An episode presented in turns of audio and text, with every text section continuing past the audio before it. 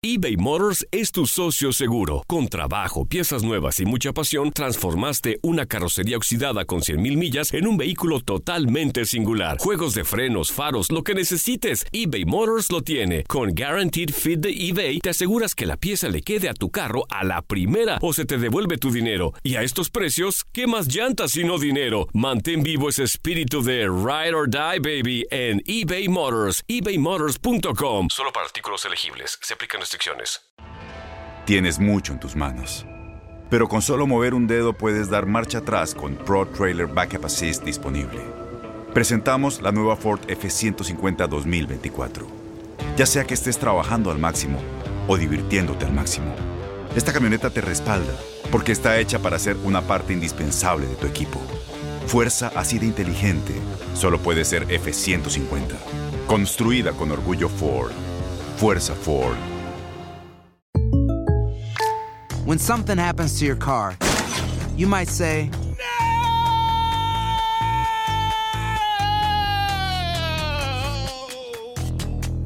My car. but what you really need to say is something that can actually help. Like a good neighbor, State Farm is there. And just like that, State Farm is there to help you file your claim right on the State Farm mobile app. So just remember, like a good neighbor, State Farm is there. State Farm, Bloomington, Illinois. Boost Mobile tiene una gran oferta para que aproveches tu reembolso de impuestos al máximo y te mantengas conectado. Al cambiarte a Boost, recibe un 50% de descuento en tu primer mes de datos ilimitados. O, con un plan ilimitado de 40 dólares, llévate un Samsung Galaxy A15 5G por $39.99. Obtén los mejores teléfonos en las redes 5G más grandes del país. Con Boost Mobile, cambiarse es fácil. Solo visita boostmobile.com. Boost Mobile, sin miedo al éxito. Para clientes nuevos y solamente en línea, requiere AroPay. 50% de descuento en el primer mes requiere un plan de 25 dólares al mes. Aplican otras restricciones. Visita boostmobile.com para detalles.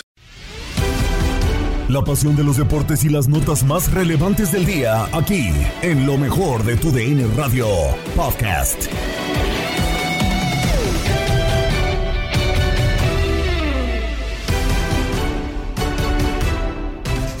De nuevo estamos listos para un episodio más del podcast Lo mejor de tu DN Radio. Gabriela Ramos les da la bienvenida. Comenzó la Liga de Campeones de la CONCACAF con empate a cero entre Tigres y Orlando City. Lo escuchaste en nuestra frecuencia. No pudo Tigres en la cancha del volcán ante un Orlando City férreo que defendió con uñas y dientes y consiguió un resultadazo tate de cara a la vuelta en Florida. Sí, la UO, eh, el cumpleaños número 63, ¿no? a Tigres este 7 de marzo en su cancha en el volcán ante su gente. Le hizo un gran partido defensivo, eh, muy bien, enorme. Pedro Galés, hay que decirlo, es el MVP de esta noche, sacando todos los balones eh, desde el primer tiempo, ¿no? Disparos a portería, eh, que a dos, ma- a dos puños, perdón, termina desviando. Por ahí se equivoca en una, la deja viva y Guiñac toma la peor decisión que, pues, eh, jugó como si fuera el último partido del francés y, y- se notó y, y le afectó esa desesperación dentro de la, de la cancha. Por ahí un disparo solamente de, de Iván Angulo en la primera parte que controló Nahuel Guzmán, pero en la segunda parte fue totalmente de Tigres a la ofensiva. Algunos cambios, eh, por ahí entró Córdoba, también Diego Laines, el mismo Guido Pizarro y el Chico Garza para definir eh, o tratar de definir más bien eh, el balón dentro de las redes de Orlando City que se estaba inaugurando en este, en este torneo de la Liga de Campeones de la CONCACAF. Un poste, la más clara, casi al final del partido en tiro de esquina de Guido Pizarro que hace muy bien el pique hacia el frente, pero el poste le dijo que no y también hay que quitar las jugadas de, también de, de Guiñac que muy bien atajó eh, pues también Pedro Gale- Galese y en el disparo también de Sebastián Córdoba, el mejor jugador Pedro Galese. Y todo se va a definir el próximo 15 de marzo en, en el Explorer Stadium de Orlando, Florida. Esta noche, Tigre 0, Orlando City 0. Hubo fuga de aceite en la limochima, Tate. Ojalá no termine por desvielarse en Orlando, porque ahora sí, que traigan a uno Espíritu Santo o a quien me digas, ¿eh? Ojo, aquí acabamos esta transmisión en la señal de TUN Radio en la CONCACAF Liga de Campeones, octavos de final de ida. Tigres empató 0 por 0 ante Orlando City. De la actuación del club de Chima Ruiz, Raúl Pérez considera que dejó ir una oportunidad, como lo compartió en Misión Fútbol con Gabo Sainz. Sí, por supuesto.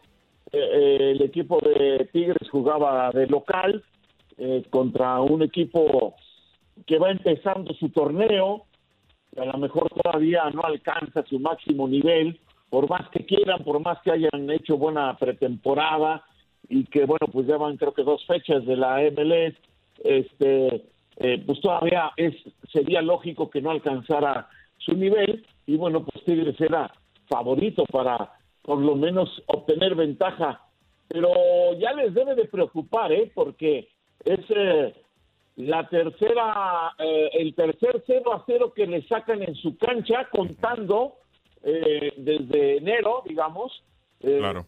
Contando dos partidos de Liga Mexicana, ¿no? Correcto. Entonces, parece que le van agarrando el modito al equipo de Tigres de cómo jugarle en su casa. Y eso lo entendió muy bien Oscar Pareja, el técnico del equipo de Orlando. Lo estudió, vio cómo le sacaron empates eh, eh, dos equipos. Uno creo que fue el Atlético de San Luis y, y otro le sacó también el cero. Y, y, y presentó allí un crucigrama para poder aguantar y que no le hicieran daño y llevarse un gran resultado. Eso no quiere decir que sí, que ahora ya sea favorito el Orlando City, pero sí es muy importante para Tigres, una que ya le agarraron el modo para jugarle allí en el volcán, y dos que no ha podido encontrar, y con todo y Gignac, y Nico Ibáñez, y Quiñones, y Gorrearán, y el que me digas, no han podido abrir cerradas defensivas que se que se plantan y no le permiten hacer su juego. Me parece que, que ya les debe de preocupar a Chima Ruiz y, a- y de ahí para arriba, ¿no? Ahora, eh, entiendo que mucha gente dice, bueno, no importa, no está Guiñac, pero va a estar este Nico Ibáñez. Ok, perfecto. Y, y se van mucho a Raúl, Raúl a que, vamos a recordarlo, en la UEFA Champions League, en la Europa League, no cuenta el gol de visita. En este torneo sí cuenta el gol de visita. Entonces, entiendo que un gol que haga los Tigres, pues va a complicar a Orlando, pero jugártela a pasar de esa manera, porque en algún momento, eh, si no está Guiñac, a ver, sabemos que el equipo sí tiene una dependencia de- del futbolista francés.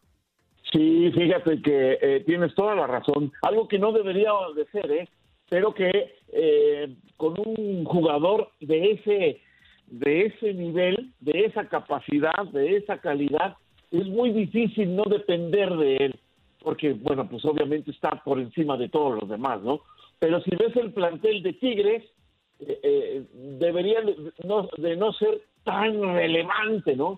Por supuesto que lo es, y por supuesto que ya sabemos lo que es Gignac, pero eh, eh, pues de lo que más hemos hablado de Tigres siempre es que tiene un gran plantel, que tiene una banca impresionante, ahí está el, eh, ya regresa el Diente López, ya estuvo en la banca, por ejemplo, ¿no? Este, está Diego Lainez, no sé, estuvo Córdoba en la banca, eh, eh, pero sí tienen una Gignac dependencia que, que ya, ya, ya les preocupa.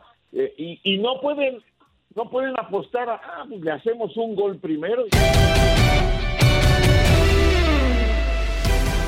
Más de la actuación del cuadro universitario y de lo que nos espera de los representantes de la Liga MX con la presencia de Enrique Bermúdez en Inutilandia, al lado de Toño Murillo, Ramón Morales y Darín Catalavera. Bueno, lo de Tigres es un mal resultado, sin duda alguna, y nos hace ver con toda claridad que el MLS está creciendo paulatinamente y no sé si nosotros nos estamos quedando. Pero es un resultado malo, esperaba, yo por lo menos esperaba un triunfo de Tigres en San Nicolás de los Garza, uno de los equipos más poderosos financieramente de nuestro país, un equipo eh, muy muy fuerte, con jugadores muy importantes, inclusive como decía Guiñac, ya en la cancha, me parece que es un mal resultado de Tigres, no sé qué piensan ustedes.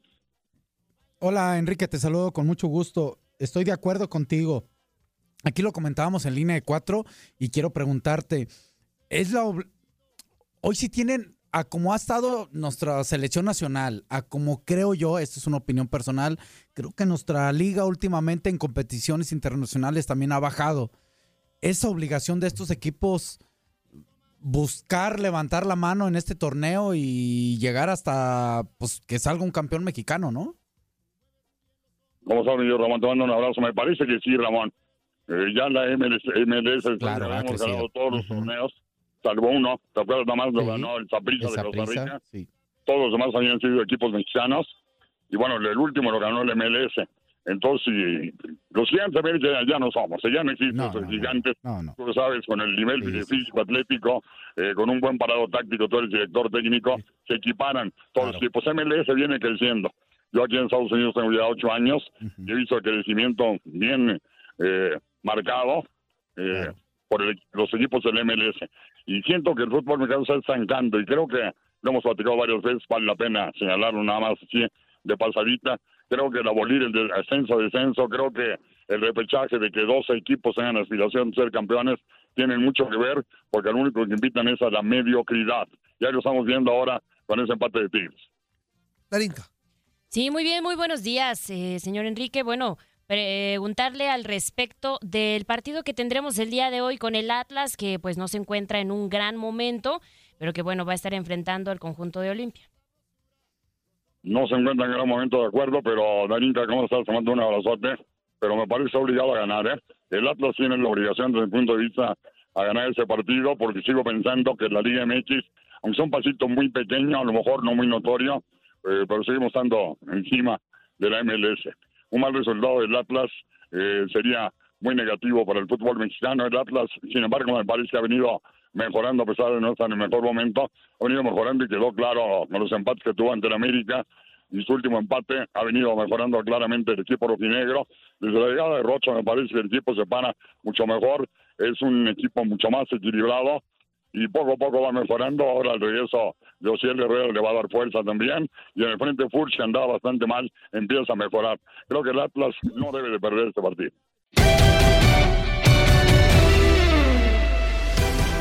En más de este torneo, León le pegó a Tauro. Lo gana León de visitante en Panama City. Un gol por cero. La anotación de Iván eh, Moreno para darle, pues bueno, la victoria al momento que prácticamente le da un pie y medio a la siguiente ronda, Andrea, de esta CONCACAF Liga de Campeones. Así es, el gran resultado por parte de la Fiera. El eh, gol que cae de visita le ayudaría a este criterio en caso de un desempate. Un primer tiempo en el que los dos equipos eh, tuvieron algunas eh, llegadas, pocas para cada portería. León fue mejor a lo largo de los 90 minutos. Les costó mucho trabajo la contundencia en la primera mitad. Ya para el segundo tiempo, León salió con una cara un poco diferente, cae el gol, eso por momentos vuelve un poco más atractivo el encuentro, sin embargo ya a partir del minuto 20 más o menos del segundo tiempo volvió a caer, destacar la actuación de Rodolfo Cota que por ahí tuvo algunas atajadas, al igual que el arquero del Tauro Eric Hughes, con esto bueno León lo gana 1 por 0 y ahora tendremos que esperar la vuelta a Guanajuato para ver qué es lo que termina ocurriendo en este partido. Olimpia se impuso al Atlas.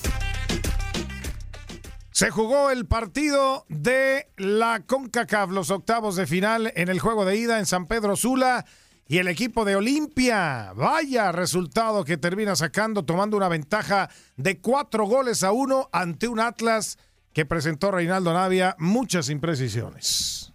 Sí, lo ganó con autoridad el equipo local. No vaya ventaja que logra sacar. Inesperada, porque la verdad no lo esperábamos.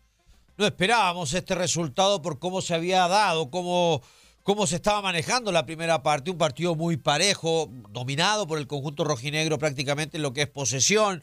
eh, eh, eh, en lo que estaba haciendo el equipo local que no presionaba, lo veíamos sin, eh, sin ritmo, eh, sin actitud. Y, bueno, yo no sé qué le dieron a este equipo de Olimpia. A veces los técnicos influyen mucho la motivación que tiene que haberle dado Troglio a este equipo, el regañón que tiene que haberle pegado eh, en, el entretiempo, porque entraron de una manera muy distinta. Y creo que también ayuda, lógico, cuando el equipo rival te cede, te, te da esa posibilidad y tú aprovechas los errores y eso y, y esa facilidad que te da el equipo rival, pues tienden a pasar eh, este tipo de cosas, ¿no? Prácticamente sí, es vergonzoso para el Atlas, para el fútbol mexicano, en la goleada que hoy termina cediéndole Olimpia al conjunto rojinegro. Así es. Y bueno, pues vendrá la vuelta en el Estadio Jalisco el próximo martes 14. Andrea Martínez en Contacto Deportivo nos presenta información de la Liga MX, Rayados y América, así como novedades con la selección mexicana femenil de fútbol y la NBA. Vamos con información de la Liga MX porque habló en conferencia de prensa Ponchito González, jugador de los Rayados del Monterrey, habló respecto al momento que vive el equipo regiomontano. Me parece que Eh, el equipo se ha mantenido muy bien, eh, hay que seguir por esa misma línea, yo creo que eh, eso es a lo que aspiramos, el estar siempre en los primeros puestos, se viene el cierre de torneo y, y rivales difíciles, entonces hay que mantenernos firmes, hay que mantenernos unidos, mantenernos por esa misma senda, trabajando de la misma forma y demostrarnos a nosotros mismos que es para lo que estamos hechos. Por otra parte, el jugador también habló sobre su regreso a la CAR tras la convocatoria de Diego Martín Coca y también sobre cómo trabajan los jugadores en selección mexicana. Me sentí muy feliz de, de regresar al, al, CAR, de poder estar otra vez con la selección, eh, con la ilusión de empezar un nuevo proceso que pues parece que, que faltara mucho, pero también fuera la vuelta de la esquina, el tiempo pasa muy rápido y, y bueno, espero aprovechar esta oportunidad. Eh, digo, me siento, y lo reafirmo, muy contento, muy feliz de poder representar a mi país. Tiene que manejar caso por caso, habrá, eh, y por darte un ejemplo, el caso de Marcel, que jugó el domingo y que de todos modos estuvo ahí, lo trabajó, trabajó eh, diferenciado y creo que así cuando hay ese tipo de convocatorias se tendrá que manejar de esa manera. Creo que depende mucho de, lo individual hablar y, y, ser honesto en el cómo te sientes físicamente para poder llevar un buen proceso. Y también que es difícil para el profesor que, que pues bueno, eh, los jugadores puedan asistir en, en, en, ese tipo de convocatorias. También algunos no pudieron el tema de los que estuvieron que están en, el extranjero que, y también los que están en Conca Champions. Pero bueno, creo que todos siempre estamos a la disposición con ganas de poder portar eh, eh, la playera de la selección. Eh, y con las mismas ganas de si sea un día o sea una semana, por hacerlo siempre de la mejor manera y, y creo que eso ayuda también a integrarse a, a este nuevo proceso. Vamos ahora con información de las Águilas del América porque Alejandro Sendejas puede reaparecer en esta jornada 11 para el duelo ante Tigres este fin de semana tras reintegrarse a los trabajos en equipo. Incluso podría tener minutos con el conjunto sub-20 el mismo sábado por la mañana en Suazua. Sendejas superó un desgarre que le hizo perderse las últimas cinco jornadas con las Águilas y durante la semana se tomará la decisión si primero tenga actividad con las fuerzas básicas antes de hacerlo en el primer equipo, de acuerdo con información de nuestro compañero Julio Ibáñez. Por su parte, Brian Rodríguez salió lesionado en la fecha 8 contra Cholos y aún se recupera de molestias musculares, por lo que está prácticamente descartado para el duelo de este fin de semana ante los felinos. América llegará a este partido en la sexta posición con 17 unidades. Un triunfo combinado con reveses de Pachuca y Toluca podría colocar al equipo en la cuarta posición dentro de la zona de equipos clasificados de forma directa a los cuartos de final. Escuchamos lo que preparó nuestro compañero Julio Ibáñez sobre la realidad de las Águilas del América. Los Tuzos del Pachuca le pegaron al América 3 a 0. El último invicto del torneo cayó. La derrota del América frente a Pachuca ha dejado una cruda realidad en Cuapa. Yo no sé si es el primer momento, el peor momento, perdón. No estamos como queremos. Esa sí es la realidad. Hay que trabajar. No queda otra. Un año y 13 días duró la racha sin perder en la cancha del Estadio Azteca y también con el descalabro ante los Tuzos Fernando Ortiz sufrió el primer revés en casa desde que llegó a las Águilas. Este resultado también sacó al América de la zona de clasificación directa. El sexto lugar en la tabla siempre será motivo de crítica en el nido. La derrota obviamente soy el responsable. Después de este, de este partido evaluaré, analizaré, corregiré y lo que están mejor en la semana, a mi consideración, podrán estar de nuevo contra Tigres. Fue el sexto partido sin ganar en 10 jornadas, segundo de forma consecutiva. Los números comienzan a preocupar para un cierre del torneo en el que enfrentará a los equipos regios y los clásicos ante Chivas, Cruz Azul y Pumas. Información de la selección mexicana femenil porque la Federación Mexicana y Soccer United anunciaron este miércoles el Mex Tour W, la primera gira anual de la selección nacional de México femenil por Estados Unidos. En su año inaugural, el Mex Tour W 2023 contará en dos partidos del conjunto mexicano femenil que este miércoles conoció las fechas y formato para la edición 2024 de la Copa Oro. Los choques se disputarán en abril en Chicago y Houston. La selección nacional de México femenil se enfrentará al Chicago Red Stars el sábado 8 de abril en el estadio De Bridgeview, Illinois. México luego se dirigirá a Texas para un partido adicional el martes 11 de abril en el estadio Shell Energy en Houston. El rival de dicho partido está todavía por anunciarse. Los boletos para este Mex Tour W saldrán a la venta el próximo viernes 10 de marzo. Vamos con información de la NBA porque Pau Gasol fue homenajeado por Los Ángeles Lakers, quienes retiraron el número 16 en una velada donde estuvo presente el legado de Kobe Bryant. Vanessa Bryant, viuda del Astro, fue quien presentó al español para que después se reprodujera un video promocional en los monitores durante el descanso del partido entre Lakers y Memphis Grizzlies. Cabe mencionar que el mismo Bryant dijo en 2018, dos años antes de su fallecimiento, que cuando Gasol se retirara tendría su número junto al de él. La emotiva ceremonia hizo que Gasol no pudiera contener el llanto al ver cómo se revelaba su camiseta con el número 16 junto a las dos de Kobe Bryant, el número 8 y el número 24. Estás escuchando el podcast de lo mejor de tu DN Radio, con toda la información del mundo de los deportes. No te vayas, ya regresamos. Tu DN Radio, también en podcast. Vivimos tu pasión.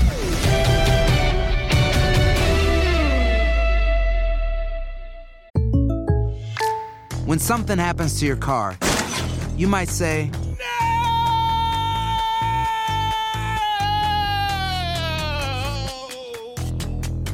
My car. but what you really need to say is something that can actually help. Like a good neighbor, State Farm is there. And just like that, State Farm is there to help you file your claim right on the State Farm mobile app. So just remember, like a good neighbor, State Farm is there. State Farm, Bloomington, Illinois.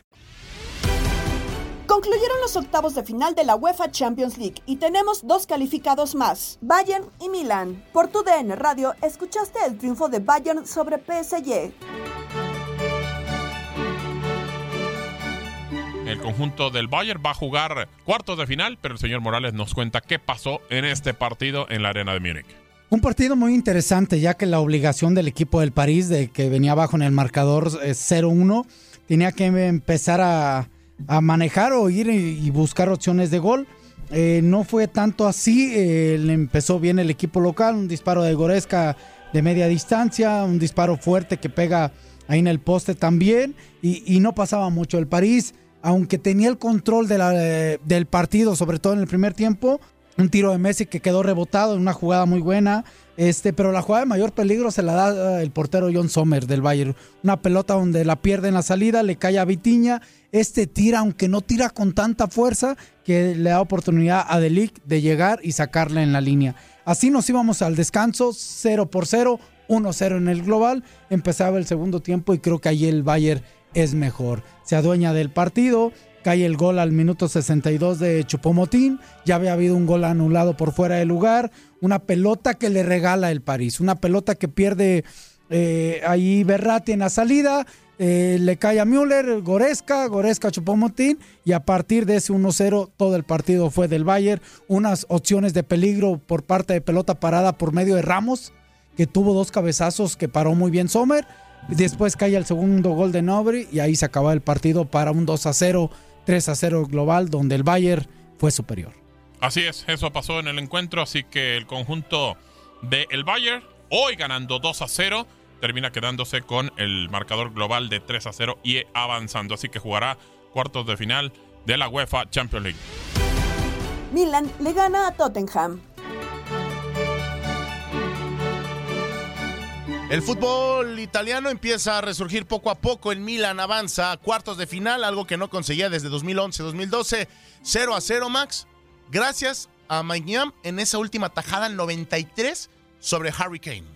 Lo dices eh, bien, Toño. Termina por ser eh, un partido redondo, me parece, de Mike Mignon, que quizá eh, pocas oportunidades terminó teniendo para ser determinante, pero cuando la tuvo al minuto 94, 95, terminó respondiendo de gran forma el futbolista galo, a final de cuentas. lo termina haciendo bien las cosas.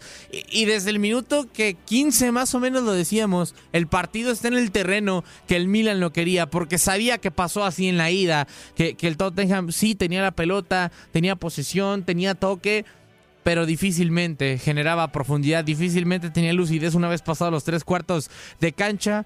Veíamos que Harry Kane no tiró en la ida y hoy solamente tuvo un remate de cabeza, ese que termina atajando Mike Meñán hacia el minuto 94. Un Milan que, si bien es cierto, creo que sí jugó, tuvo oportunidades. Destacar obviamente lo de Teo Hernández, también Brahim Díaz termina teniendo un buen partido. Creo que a lo que se dedicó y que le salió muy bien fue a tratar de anular, de desesperar y, de consumir el tiempo para que el Tottenham no funcionara. Lo hizo bien, en pocos momentos del partido creo que se vio incómodo, le salió y está en cuartos de final de la UEFA Champions League por primera vez desde el 2012. Así las cosas, Maxito. Gracias por estar con nosotros hoy en esta actividad de la UEFA Champions League. Todavía tendremos más la próxima semana, pero ya el Milan representando al fútbol italiano en los cuartos de final. Para cerrar, dio inicio el Clásico Mundial de Béisbol. Panamá le pegó 12 carreras por 5 a China Taipei y en el otro juego, Países Bajos venció 4 carreras por 2 a Cuba, como lo escuchaste en nuestra compañía. Ya el primer juego de este Clásico Mundial de Béisbol es historia.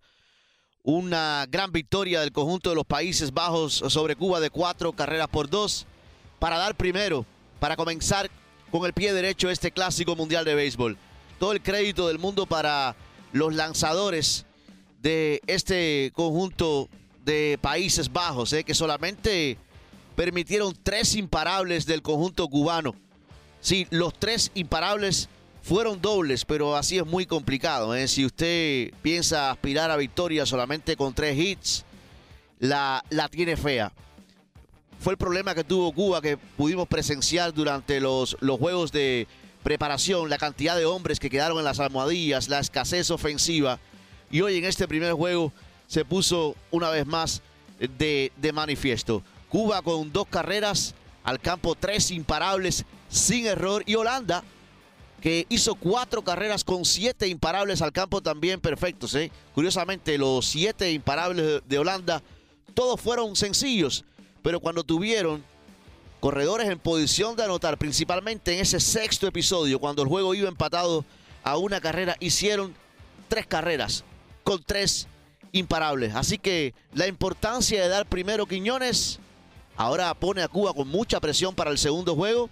Y Holanda, por su parte, que se ha convertido, tú lo decías en la transmisión, en el padre de Cuba, porque este es el cuarto triunfo.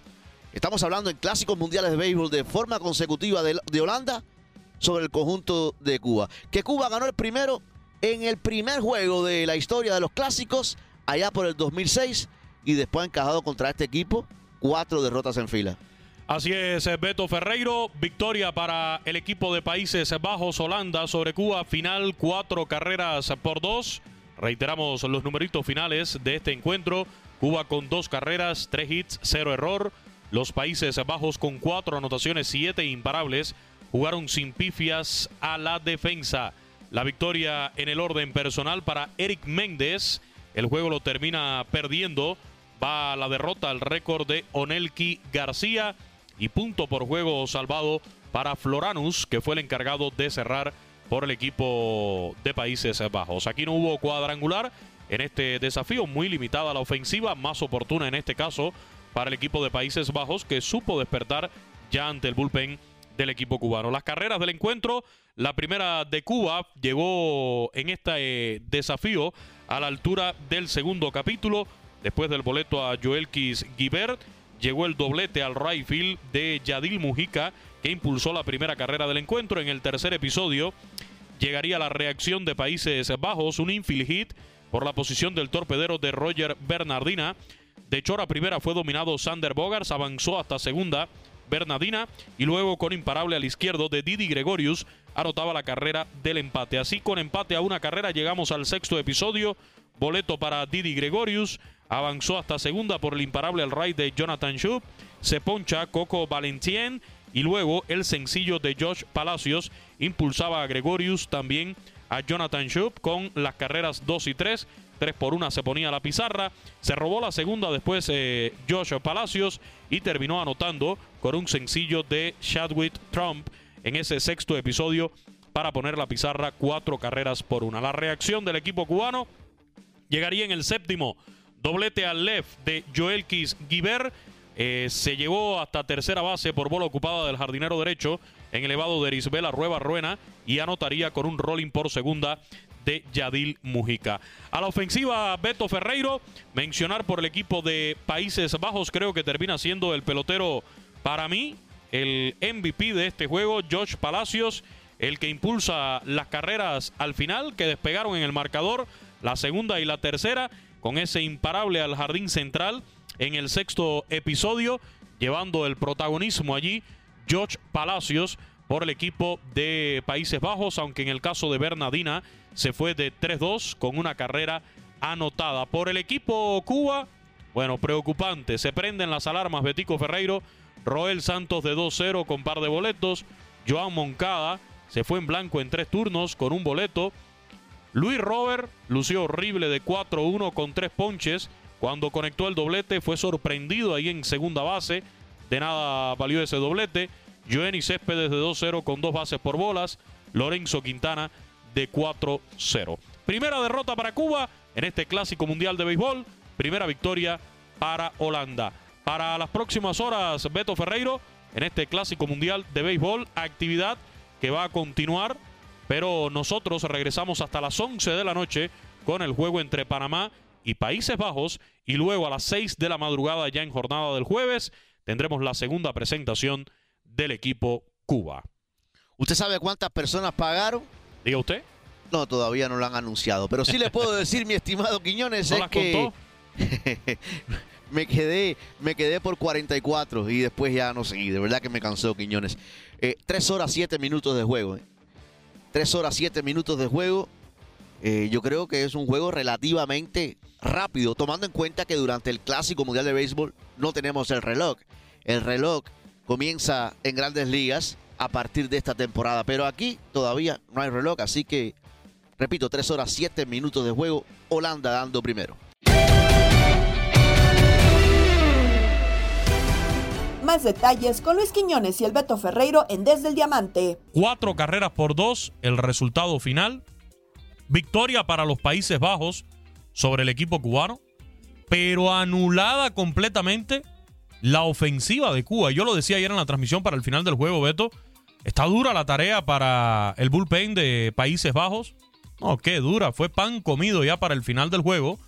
Porque la verdad, ni Luis Robert, ni Joan Moncada, que son los más visibles en ese line-up, ante ausencias importantes como la de Alfredo Despain de última hora, que por cierto, Beto, hay muchas teorías de conspiración de qué fue lo que pasó con Alfredo Despain. No entendemos cómo el hombre estaba en el line-up después de jugar 11 juegos de preparación y desaparece para el debut en el Clásico Mundial por una lesión. Increíble. Sí. A mí lo que me llama poderosamente la atención con los titulares que yo me encuentro, con los titulares que me he encontrado después del juego, como Países Bajos sorprende a Cuba, primera sorpresa del Clásico Mundial de Béisbol, o Cuba no puede contra Países Bajos, arrancan la sorpresa. ¿Qué sorpresa ni sorpresa? Oye, pero no, no, no vendamos humo donde no hay. No busquemos al gato que tiene cinco patas, porque no lo va a encontrar. Porque yo sepa, el gato tiene cuatro patas. Yo nunca me he encontrado un gato con cinco patas. No es sorpresa, es que Países Bajos es superior a Cuba.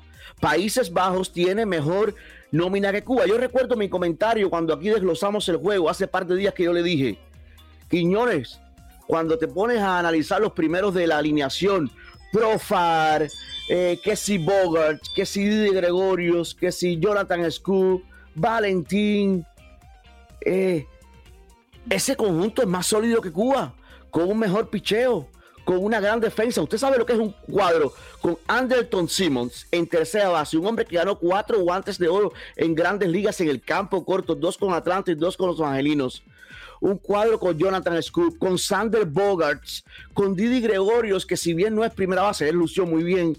Eh, el hombre puede jugar el campo corto. eh, es, es un cuadro muy sólido. Sí, esto debe sorprender al que no hizo la tarea, al que no fue profundo en el análisis del juego. Pero yo creo que para ti tampoco fue sorpresa que No, no. Países Bajos ver, consiguiera sobre Cuba la cuarta victoria mí- seguida. Para mí no fue sorpresa por lo que hemos hablado de la pelota cubana, aunque tengan peloteros de grandes ligas Claro. ahora ahí. Por- para mí no fue sorpresa por los antecedentes que hay con estos duelos de Cuba y Países Bajos. Holanda ha sido el coco de Cuba. En cualquier evento internacional, nosotros lo decíamos ayer. A ver, en, en clásicos mundiales, en Premier 12, en la semana de Harlem, en el torneo de En el Rotterdam. con los amigos. Donde quiera, a usted el equipo que le, usted agarra al equipo mío de softball, de softball a la piña, y le pone el El de los uniforme de, Holanda. sí, el de los gordos, y sí. le pone el uniforme de Holanda y va contra el equipo Cuba al clásico y posiblemente le ganamos. Pero Beto Ferreiro, ese juego lo disfrutamos, porque fue un buen juego de pelota, al menos cerrado, disputado, y aquí lo disfrutamos en tu DN Radio, en tu DN Extra, en la aplicación Euforia. Escuchemos el resumen de las carreras y cómo se dio el desenlace de este desafío. La victoria de Países Bajos, cuatro carreras por dos sobre Cuba.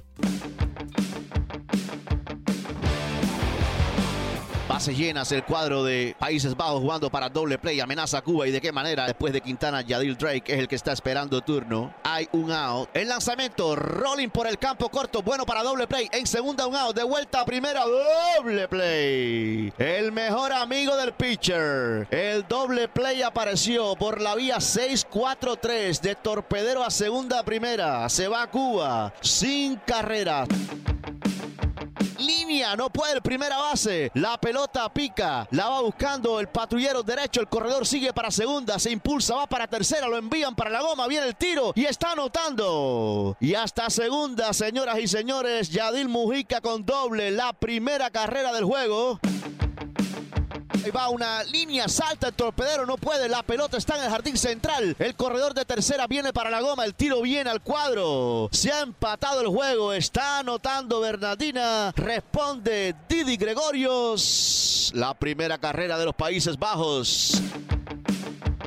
Adelantando los corredores por primera y por segunda. La carrera de la ventaja para Países Bajos. Ahí viene el lanzamiento. Saca Rolly por el centro del terreno. No puede el segunda base. La bola de hit al center. El corredor de segunda, Gregorius, dobla por tercera. Viene para la goma y está anotando la carrera que pone en ventaja al equipo de los Países Bajos. Responde Josh Palacios.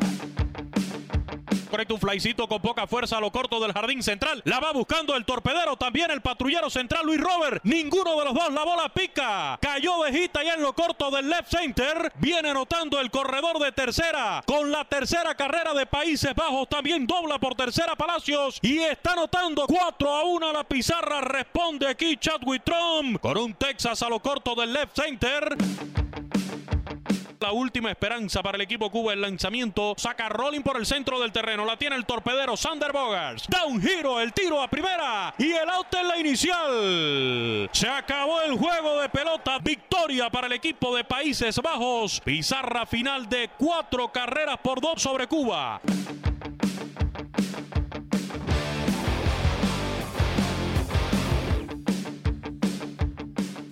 Así vivimos anoche, esta madrugada, el juego de pelota. Tres horas, siete minutos. Beto, usted me preguntaba por el aforo en el estadio.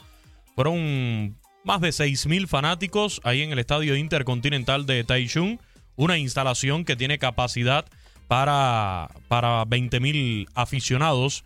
Ese estadio intercontinental de Taichung. Todo el mundo está buscando culpables, Beto Ferreiro. Muchos señalan a Lorenzo Quintana Muchos señalan a Luis Robert, otros señalan a Joan Moncada. Al que sí no se puede señalar es al picheo.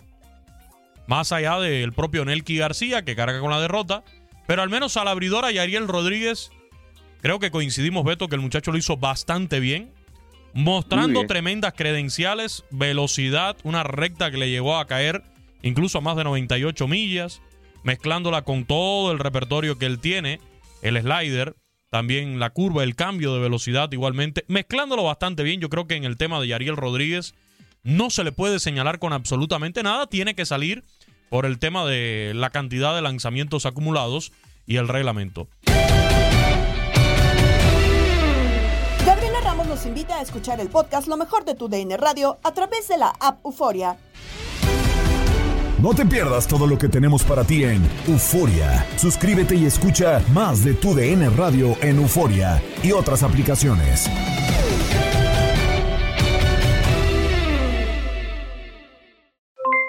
Aloha mamá, ¿dónde andas? Seguro de compras. Tengo mucho que contarte. Hawái es increíble. He estado de un lado a otro con mi unidad. Todos son súper talentosos. Ya reparamos otro helicóptero Blackhawk y oficialmente formamos nuestro equipo de fútbol. Para la próxima te cuento cómo voy con el surf y me cuentas qué te pareció el podcast que te compartí, ¿ok? Te quiero mucho.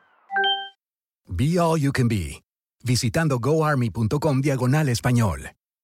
Boost Mobile tiene una gran oferta para que aproveches tu reembolso de impuestos al máximo y te mantengas conectado. Al cambiarte a Boost, recibe un 50% de descuento en tu primer mes de datos ilimitados. O, con un plan ilimitado de 40 dólares, llévate un Samsung Galaxy A15 5G por $39.99. Obtén los mejores teléfonos en las redes 5G más grandes del país. Con Boost Mobile, cambiarse es fácil. Solo visita boostmobile.com. Boost Mobile, sin miedo al éxito. Para clientes nuevos y solamente en línea, requiere AroPay. 50% de descuento en el primer mes requiere un plan de 25 dólares al mes. Aplican otras restricciones. Visita para detalles. Este abril te invitamos a nuestra feria virtual Univisión Contigo rumbo a la universidad. Conéctate virtualmente con representantes de colegios y universidades en la costa este, desde Nueva York a Florida. Aprende sobre ayuda financiera, becas y otros recursos para continuar tu educación. Regístrate para asistir y para la oportunidad de ganar una tableta. Te esperamos en Univisión Contigo rumbo a la universidad del 3 al 9 de abril. Regístrate ya en univision.com diagonal universidad.